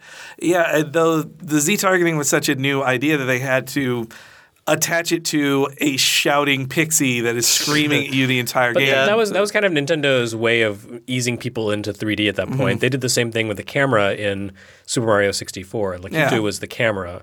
So here, uh, Navi was the targeting reticle. yeah, they do they do tone down Navi a lot in the 3DS version. Thank God. Um, I, Well, even by Majora, the you're not Navi, but your your sidekick doesn't Tatl. talk as Tatl Tatl. and- Tatl doesn't talk as much there either. I found that that was great in Majora's Mask, where uh, they were. I felt like Tatl was the immediate answer to Navi, in which there was no voice to that character. It just like rang a little bell, mm-hmm. and usually Navi would give you advice, but whenever you would like target an enemy and like ask Tatl like what's that, he would just like he or she. I don't even know what does this fairy have a gender. think it was don't know. gendered male, Yeah. Okay. think, it was like brother and sister fairy. Right? Yeah, yeah, yeah. But uh, the, like the fairy will make fun of you or like call you stupid or like just be snarky, which I thought was fine. Like Navi was there to help and Tatl is there to be quiet but also bitchy. You know. Well, I mean, Majora's Mask is mostly just you could say it's all these characters from Ocarina of Time, but now they have more personality. Just literally the character models, but now they have a little more interesting personality to That's them. that's definitely true. Like I feel like what what Miyamoto was saying about Twin Peaks is not s- communicated super well in this game because these characters don't have stories like they do in Majora's Mask. They just kind of stand around and just tell you exposition. Like I was expecting to see more from these characters having played Majora's Mask recently, but like there's the carpenter's son who doesn't like his job and that story does not get resolved. It's just like a little bit of characterization. But I was like, uh, what happened to this guy? Like I want to mm-hmm. I want him to like go through whatever he's going through or figure out his life. But just you don't get those resolutions like you do in Majora's Mask. And I do think it was a big it was it was a big step forward in cinematic presentation to a degree, like especially for a Nintendo game. when Zelda say the scene when Zelda gets kidnapped by uh, by Ganondorf and she throws the ocarina away. It's just all these like you know, for its time, advanced camera angles and like kind of visual storytelling of of this big moment. And same with uh, same with even something as simple as like hitting the cuckoos until they all attack you. Just I once the cuckoo, you know, does the shout to summon all the rest to to get at you. I love the like quick flashes of camera angles of it just screaming Yeah. to the heavens. It's like a real Hitchcock thing almost. Yeah. yeah. They have little flourishes like that that they they didn't have to do, and that a Zelda game had never done before because there wasn't a 3D camera to operate in. I I like that, and also that they tried to have. Well, they didn't try to. They did. They did put in a big twist in the game. They introduced Sheik, and I think That's right. By the second time I saw Sheik, I realized I'm pretty sure I had it figured out. Then, like you're you're Zelda, I get this. It wasn't the They're- biggest mystery. I guess Yeah. like what happened to Zelda in this seven years later? Here's a mm-hmm. blonde character that is androgynous. No, so- it did pull on your. It, it did take advantage of your expectations that well, obviously Zelda's being held kidnapped kidnapped somewhere. That's what Zelda does. Yeah, Like, but yeah, I guess it was progressive. Like Zelda's now like kicking butt and like being a cool ninja character. can kick butt too, man. Yeah, girl That's power. 1998 girl power. You can listen you. to Spice Girls and play Zelda because it's, it's the style of the time. Mm-hmm. Um, which would then lead to a lot of people's favorite Smash Brothers character, which is Zelda slash Yeah, it's a hard character to use too, uh, and like of course it was very hard to do this on the N64, but there was no pre-rendered video, which they could have used. And Miyamoto was talking about why he didn't use it, and it's a very Miyamoto answer. He's like, I can't make last-minute changes to pre-rendered video, so I don't want to use it. Like, I don't want someone to tell me this will take a month to fix, or we can't fix it. The game is going to ship. Like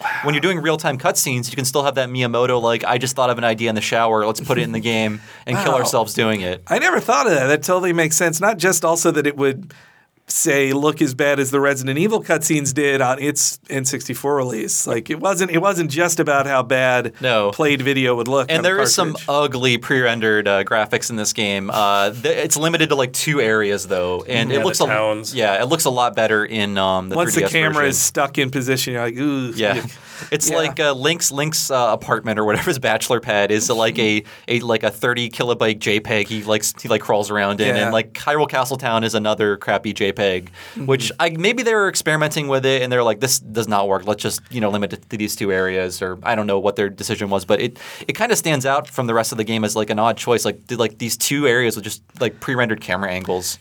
It could just, I- I, I don't know about the, the house, but it could be with the town. They just didn't have time to implement it. Yeah. Or space. That's true. Like, I guess maybe they were worried for High Hyrule Castletown that it would be too much, too taxing to have all those characters, all that architecture. Waited to do it twice because it was going to be one of the areas most affected by Ganon, the Ganondorf taking over Yeah. Switch. I also thought it was interesting that this game, technically the Triforce is in there, but you don't you don't get the Triforce. It's just it's in a building, like and, Right, yeah. And Ganon gets it because you moved the the sword, but it's not it's not there. You can't touch it. That And if true. you try to get it, doesn't doesn't an Arwing shoot you and blow you up? oh, that's right. There was an Arwing in the game. Uh, Yeah. You have, to, you have to enter debug mode or something, right? Yeah. When there's portraits of uh, Bowser and Mario and Zelda in Hyrule Castle, and that one other thing I remember being really interesting at the time was, I I think I forget which one I played first, it or Me, uh, Metal Gear Solid, but they came out the same time frame. And you know, there's there's like a whole stealth section in Legend of Zelda that takes on an overhead camera view like a, a Metal Gear Solid game. Yeah. It was, it was very strange to play those around the same time. yeah, I, I played Metal Gear first since it came out 1st and like as soon as it came out, I was like, oh, a new Metal Gear! I have to play this! Oh my god, I've been waiting a decade. Um, and by comparison, Zelda was th- that stealth section was not good. No, No. I mean, well, there's a It's reason so- it's, it's so not in the- easy, yeah. there's a reason it's not. The rest of the game is based on it. It's just that little section there. I always wonder why they even bother with that. If it's just to shake things up, like, well, he could just turn a corner and meet Zelda, but we need to stretch this for like another half hour. And I, I think it's also training for the the second half of the game when you actually do have to use stealth, but not really. Yeah. Yeah, it's not that great. So I did want to talk about before we wrap things up here. We also have, I, I believe, and I think Jeremy might have said things around the same uh, line as this, but uh, Twilight Princess does feel like a spiritual remake of Ocarina, and I and I felt like things were going to go in a much different direction after this game, but they didn't really do. How do you feel about that that uh, that that thought I just had, Jeremy? I think I stole it from you. Um, yeah, I mean, at the end of uh, the Wind Waker, it really seemed like the series was saying, goodbye Hyrule, let's go to new lands, let's do something new and different. And then they jumped to a different place in the timeline, and it was Zelda again with Ganon as the bad guy again in Hyrule Castle again. Uh, it- it's fine. Like I'm, I'm kind of with Miyamoto in that. I don't really need a lot of a great story to make a Zelda game interesting. It's much more about experiencing the dungeons and the weapons and everything for me. But yeah, Twilight Princess was Ocarina of Time Redux, but to me, it was Twilight or it was Ocarina of Time done right. It was uh, finally them realizing the potential that I saw in Ocarina, but like that, that I could just never enjoy. So maybe that's a heretical point of view, but to me, Twilight Princess was them finally saying, "All right, let's let's get it let's get it together and make this game right." I do want to play the HD version. Hopefully that won't be out. Uh, when does that come out, anyways? March 9th. March. Okay, this this podcast will be out before then. I'm, I'm hoping, but uh, yeah, like I do want to play through that game again. I just remember loving the dungeons, and it, it, it did feel like a more polished version of um, Ocarina of Time, made with all those years of experience that they didn't Yeah. have before. No, and we would have our best, uh, yeah, the aforementioned best uh, games ever things I was I was a part of. If somebody would say Ocarina, we'd say "Mm, no. Twilight, Twilight is all that stuff and better made because it it it's seven years later. Like, of course, they made it better, or eight years later. So, of course, they did a uh, they did a better job with it. It's more it's more fantasy. It's more high fantasy. It's more epic, if you can use that as a descriptor. And same too, like it also has it's more Miyazaki, I'd say too, or at least Mononoke. Like there's some. It does feel very Mononoke. You're Yeah. right. Yeah, there's a darkness to it. I mean, Twilight Princess, whatever. But Mm. yeah, like the one thing I'm not looking forward to is the excruciatingly long opening. That game is probably the has the worst opening of the modern 3D Zeldas. I think it just they make you suffer through a lot of training that you don't especially need. At least I don't think you do. Now, I remember as a plebe reader back in 2006 reading Jeremy's like one up blog updates of like I just got this and have to play it all weekend long and this is going to be a this is going to be a long one. Like Yeah, actually, um, the the Twilight Princess experience for me was a little weird because I played like the first six or seven hours of the game at Nintendo headquarters as a preview event, and then the game arrived for review like a week before we launch, and I was like, oh, I'm not looking forward to this, and someone else. I think Luke Smith was like, "Oh, I really want to play this game. How about if I play the first six or seven hours and then give you a copy of the save, and you can work off of that, so you don't have to do the intro all over again." That was back when you can actually like move saves around. They weren't like contraband. yeah, I don't remember exactly how it happened, but I'm pretty sure it was Luke Smith, who's now at Bungie, um, who saved me a lot of frustration and, and helped me kind of bootstrap the the game for review. It's a long game too. Yeah, like I actually I had to play over like an hour of the game, but that that beat Mm-hmm. six. Yeah, I remember you said things like from your preview event, like, "Oh, is this the first dungeon?" Like, no, this isn't the first dungeon yet. Like, this is, yeah, I I think it almost they had delayed Twilight Princess so long that it just its own epicness got in its way of like, no, if this is this isn't enough to be worth being the game we've delayed for so long. And Yeah, and I will say the the GameCube one is the true the Oh, true yeah, game. totally. Is is are Yeah, they? the HD version is based on the GameCube. Okay, good, yeah. it's not it's not the Wii left-handed, version, all yeah. that. I never yeah. played the Wii version. I don't know how badly that neither. sword play worked out. Uh, did you review the GameCube one or the Wii one, Jeremy? Uh, I reviewed both. I, I went back and played a bunch of the GameCube version afterwards. So you did finish the Wii one. Yeah, yeah, yeah. How was the sword play in that? in the Wii version? Yeah. it was fine. Okay, because I know Skyward Sword like used the Wii Motion Plus No, to it make was it it like was much one to one. Yeah, it was. Just it like, was like you would get into a fight and then you could shake the controller for emphasis and to like do a death blow or whatever. So I so it wasn't super essential. The other the other weird thing about that that preview you're talking about is that like I wrote this really in-depth hands-on experience preview of the game because people were super excited about it. And then uh, Penny Arcade made some nasty comment on their front page about like how I said too much about the game. I was like, ah, that's Well. kind of what people are interested in reading though. Penny Arcade making a nasty comment. That's unheard of. them not understanding what game journalism is. That just doesn't sound. right. Shots I'm fired. Not, I'm, I'm not. I'm not getting into sorry. any. We've had Penny Arcade guests on this podcast before. so- Yeah, they'll never talk to us again. Their people will. Uh, so there is there is a 3DS version of this game as well, which I have never played until uh, recently. I, I, I downloaded it just for this podcast because it's the most it's the best way to play through this game, I think. And uh, for recreating the game from scratch, they I, I'm surprised it not more has changed. Like I did expect the graphics to look a little better, and there are a lot of really interesting changes, and, and, like it does look a lot better. But like going into Dodongo's cavern, for example, like you're supposed to be staring at a giant skull when you go in there. There, there the, there's like a door in the back of its mouth, but the the skull model still looks like it's made out of like 30 polygons. It just has better textures. I'm like, why couldn't you just make a like a realistic looking skull here? Just a lot like a lot of weird things that feels like more of like a refurbishment to still capture that N64 feeling. Well, it's one of those weird things where they just uh, it it feels like an un Nintendo move to have hired a bunch of uh, third party people to to make it for them to give it to Grezzo instead of instead of doing it handling it internally or something. I, I don't know. It just didn't feel. Didn't feel the same though. That is just the new normal with Nintendo now. Yeah. They do just hand off a remake to at least with the like uh, Star Fox 64. They handed off to Q Games, who just made it the first time anyway. Yeah. So it felt felt more correct in that case. I felt like it might have been, uh, based on what I'm playing now, maybe a little too slavishly faithful to the N64 version. Like, I, I, I don't want them to change dungeons or item placements or dialogue, but like just the way it feels and looks does feel a little dated, and I feel like that was an intentional choice. Just even reading the interviews, like Koji Kondo was like, make this sound like the N64 game. Like, here's how the N64 instruments sound. This game has to sound like that. I was like, that's not really necessary. I mean, I understand like the reverb being in the title screen, whatever, but yeah. Go ahead, Jeremy. I don't sorry. think Grezzo was really brought in to be like creative contributors to the remake. I think they were brought in to just program the remake and make it happen. Yeah. I, I think it was very much Nintendo saying like, "Okay, guys, here's what we want," and Grezzo saying, "Okay."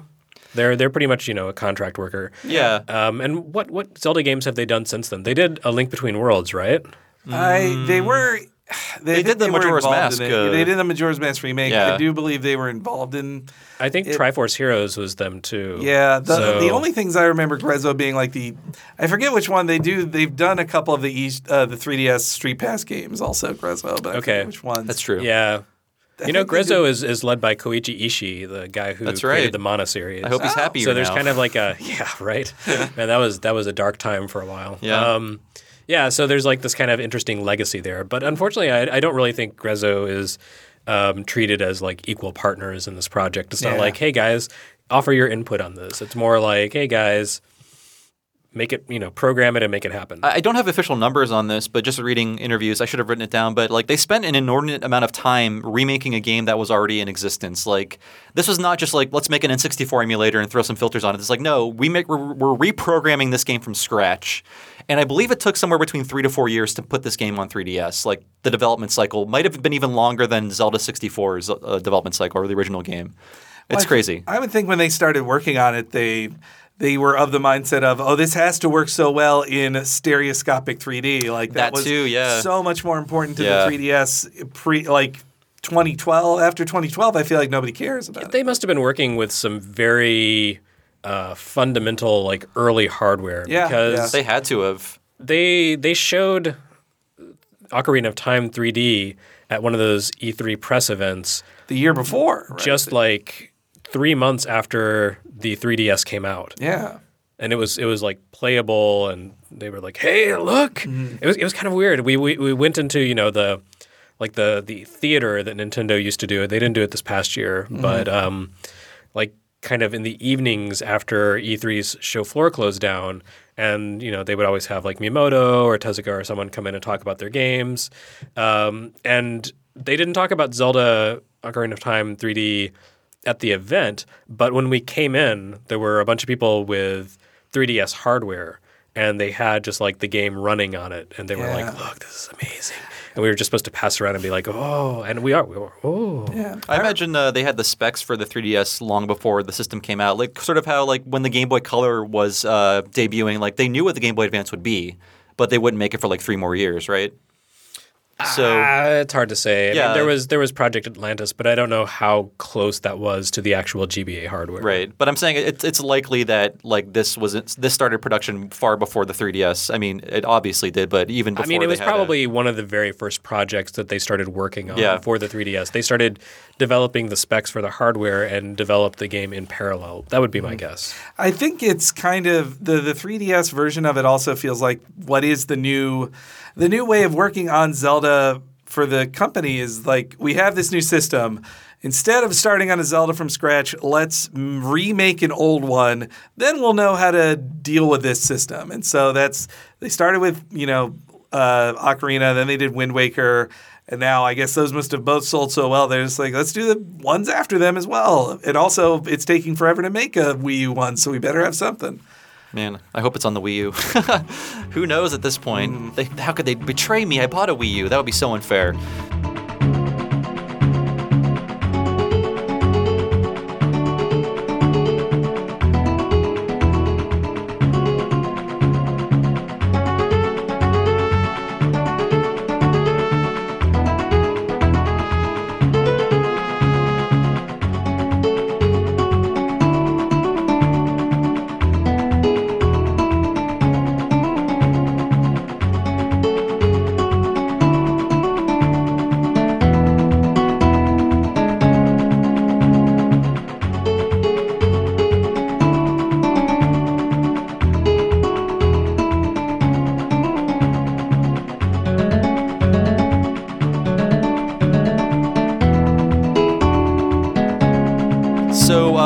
Time to wrap up, folks. Uh, how do you think Ocarina of Time will be remembered, and do you think it will age into obscurity as this weird curiosity that is a little too primitive for people who grew up in an age where 3D was the norm? I don't know what to say. I, I feel like I still find a lot of charm in the game. I still find going through the dungeons fun. I don't know, but I can't say if that's because of nostalgia. It's really hard for me to say. How do you guys feel about that? Do you feel this is a game that will be as timeless as Super Mario Brothers or the original Zelda or even A Link to the Past? I, I think it's in an, kind of an awkward place in video game history. Um, you know, Super Mario Brothers people can go back to today and play because it is so simple and because it is so iconic. Ocarina of Time, I don't feel like it was ever really quite that iconic, and I do think that you know, for cert- people of a certain age, it had tremendous impact. But it's it's hard for me ima- to imagine someone who is like three year old, three years old now, uh, revisiting the game in 15 years and saying, "Whoa, this is so good." Everything it does, other games have done better now, Right. And it's it's one of those games that's very easy to take for granted, um, or I think it will be. And I, I say this not as someone who's like I hate Ocarina of Time because I don't hate it. Um, I just I, I feel like yeah, the N64 was kind of a weird piece of video game hardware that um, had some strange strengths and strange deficiencies, and Ocarina kind of reflects those. I mean, I, I think it will always be seen as a an, an essential touchstone in video game history and, and a very important part of video game evolution and video game design. But I don't see it being one that people necessarily want to go back to and, and discover for the first time. But I could be wrong. I mean, it may be one of those things where you know, someone who's just now learning to use an iPhone and, and play Angry Birds will get into other kinds of games later and then say, oh, I should go back and learn more about these Zelda games that I love. Like Zelda 20 is great. And I want to wonder what about Zelda 64. Also, So these chickens are the original Angry Birds, right? they are. They'll well, kill no, you. really the ones in A Link to the Past. That's true, but they still predate Angry Birds. Henry, how do you What feel about, about- this game in, in terms of aging? Flicky's a pretty angry bird too. Ooh. But no, uh, any, anyway, uh, yeah, I think it. I l- l- like I said, I've had the. I think there is a generation of people who regard this as like the most important game ever. That this it is. That and like Final Fantasy VII, stuff Yeah, like that. I mean, those so Next great. Generation magazine said it was the greatest game of all time. Exactly, and they gave it a they gave it a five stars. It's got to be. It was the only ten on Gamespot for forever. But I think it So will. Chrono Cross. I, I think I think people will be playing it for some time just for if somebody's a new Zelda fan like like Jeremy said, I think they'll want to see like oh also if they're super into the timeline, they're going to Oh, want to yeah, play but- it just to see this fork in the road of the timeline. Step on up. And yeah, to see Ganondorf or uh, and and all these uh, to see all these firsts in the Zelda series, it'll always be the place where all these firsts were that keep getting repeated in later 3D games. So I can see t- people revisiting them for a long time. And as long as the generation of uh, games journalists that I've met who would still put like you know Ocarina of Time is number one on their best games ever lists, like then, then I think it still will be a celebrated game, and I think it is. I think it is worth celebrating. It's not as it isn't as it isn't as timeless as, as Super Mario 64, like that. It it kind of can't be, but especially if they keep updating the same rules they started with Zelda in 3D. Like I wish I wish Zelda could go into four dimensions or whatever. They could take the next someday maybe that'll happen when they take the next technological leap to redo Zelda Zelda, VR, and- ugh, Where you're dodging spiders in real time. But Yes. in, but until that can happen, this will I think Ocarina will always be this like touchstone for the what the what a console Zelda game will be at least. Yeah. Well, thank you guys so much for uh, talking about Zelda 64 with me or Ocarina of Time. I keep saying Zelda 64. I hope you think, I don't. I never say that. I don't know why I'm saying it here. Uh, just to wrap up, uh, you can find us on Twitter, Facebook, SoundCloud, and Twitch, and YouTube, and all kinds of other stuff as Retronauts. So please subscribe to all our social media stuff. We're not that noisy. We'll just let you know when things are happening, when there's a new episode. And we are also part of the usgamer.net family. Please go there every Monday to read the blog post that we put up with every episode. It tells you who's on it, what music we used, and relevant links, and maybe a little bit of uh, context explaining why we did this thing that we do. And as always, we are on Patreon, so please go to patreon.com slash retronauts. We are user supported. We can't do this without your money, so please keep it coming and please uh, check it out. There's incentives for giving us your money, and we love it. We love it so much. We love making the show. We love our support, so thank you so much if you do support us. And if you don't, please think about it. We love it. And uh, yeah, as for me, I am Bob Servo on Twitter. You can also check out my writing on usgamer.net, obviously, and Something Awful. And I do another talking, uh, pff, I do another podcast called Talking Simpsons, which is a chronological exploration of the Simpsons show with the LaserTime Podcast Network. So go to lasertimenetwork.com and uh, find it there. LaserTimePodcast.com. God, Chris could not get LaserTime, could he? Nope. Okay, so lasertimepodcast.com. Yes. Uh, or just like look up Talking Simpsons in whatever your i i device is. You'll find it. I'm out of breath and I'm tired. Somebody please talk about what, where we can find you. Sure. Henry, why don't you go? Oh, okay, fine. Well, yeah, I work full time on lasertimepodcast.com where I write lots of things and do about five podcasts a week, including Talking Simpsons, the hot news show, but also Laser Time, the general interest geek show, Cape Crisis, the comic book podcast. Uh, the pro wrestling podcast, Cheap Podcast, and also VG Empire, the video game music podcast, which uh, they've done multiple Zelda episodes you should give a listen to. Also, if you heard me on a previous Retronauts talk about how much I want Dragon Quest 7 and 8 out, if you go to the LaserTime YouTube page and watch the Nintendo Direct live reactions, you can see me lose my shit over Dragon Quest 7 getting announced for America. See a real Henry Gilbert freak out. Yeah. It's good entertainment. Oh, and I'm H E N E R E Y G on Twitter. And finally, you can find me at GameSpite on Twitter. Uh, I write for usgamer.net, and if you feel like reading other stuff I write about old video games, check out GameBoyWorld.com and GoodNintentions.com. or just check out my YouTube channel, which is under the name Toasty Frog, I think. Where Old T Frog. yeah, I do video game videos. That's it from us this week. We'll see you next week with a micro episode, everybody. Later.